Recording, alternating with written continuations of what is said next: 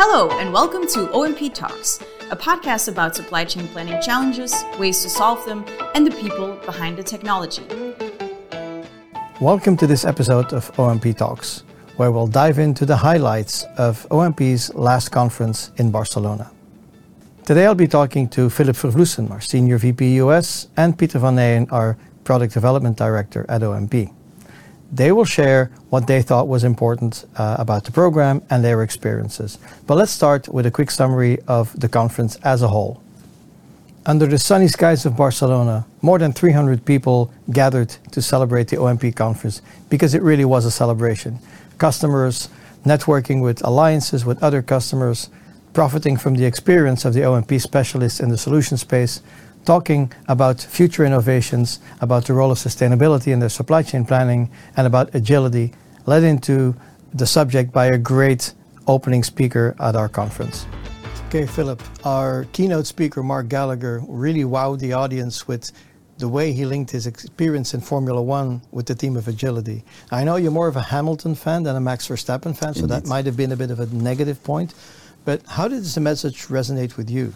Well, it resonated with me and with, with uh, our audience quite a lot because, one, when he focused on agility, he uh, made the transition between how Formula One has evolved from a risk averse industry to kind of like a risk embracing industry based on how they can run thousands of scenarios um, for every possible event or risk event that would happen to be able to mitigate that on the spot in a very extremely agile way. Because if you don't do it within the millisecond, you lose the race. And that was very, very resonating with the, with the audience, with, with me as well.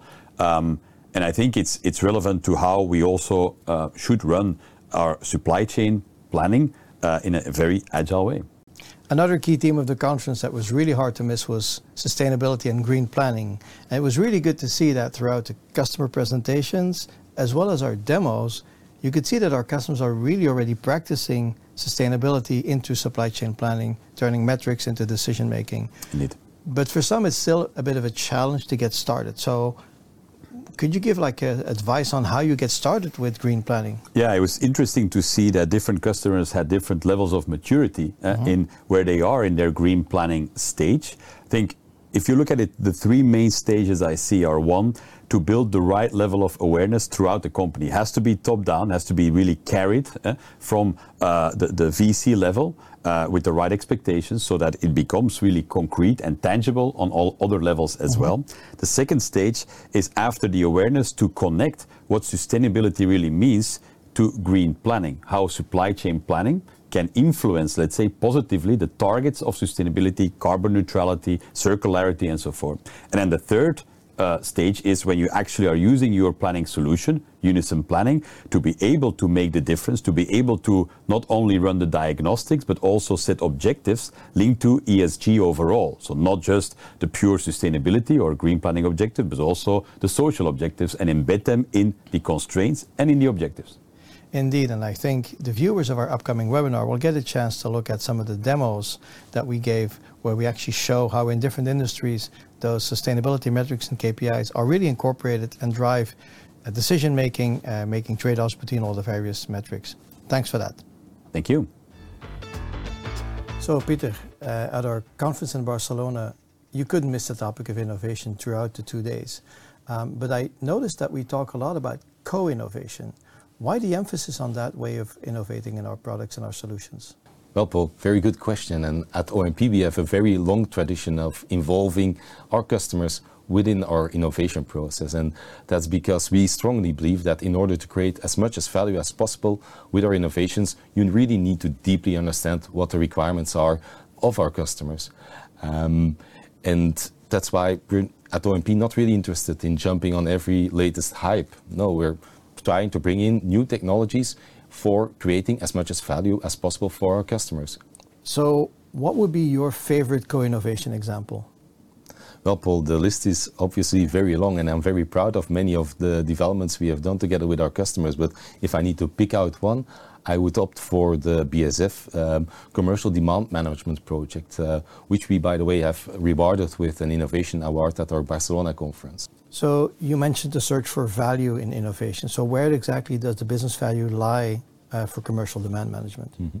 With commercial demand management, we give account managers and salespeople a very light web UI so that they can easily enter forecast information. And in this way, we can greatly increase the accuracy of the forecasting process at BASF through the involvement of hundreds of, uh, of their account managers. So more of a collaborative forecasting. Exactly, Paul. Exactly. Okay. Yeah. So, one final question: How do you start co-innovating with customers? How does the process start? Well, the first step, Paul, is to listen really carefully to what the customer wants and needs, um, because in order to understand what each customer wants, you really need to understand very deeply their requirements of their industry. And as you know, we are working in a wide variety of industries, going from chocolate to corrugated board to uh, metals. And every industry has very specific supply chain problems. So for each case, we really need to listen very carefully to uh, the requirements of the of the customer, and we do so by um, actively listening. So there's all a lot of channels. We have innovation councils, we have surveys, um, and also obviously in all the projects we, we learn a lot from uh, what every customer needs. So I noticed we presented a list of potential co-innovation cases mm-hmm. at the conference. So I'm, I'm guessing this is what's going to shape the future of our solution. Exactly, Paul. So we identified the key innovation topics that we will be working on during the coming years, and we invited, in fact, our customers to really participate as a pilot customer for these uh, key innovation areas. And in that way, we hope to deliver that value to our customers uh, sooner and better. So tomorrow's innovations actually started last week. Paul, they already started years ago because we're actively monitoring the recent evolutions in the technologies and we really make sure that we're at the front stage and we keep up with uh, those evolutions. Okay, yeah. exciting news. Thank you, Peter. You're welcome, Paul. Thank you. That's all we have for you today. Obviously, we only skimmed the surface of the amazing program we offered our participants at the OMP conference. We didn't talk about the customer presentations, about the great demos, about the networks, about the social events we had, and the great Barcelona weather, of course. But no worries, our upcoming webinar gives you a broader view of some of the content that we presented at the conference, some of the demos, some of the presentations, both by OMP, our alliance partners, and our customers. So tune in to get more information soon.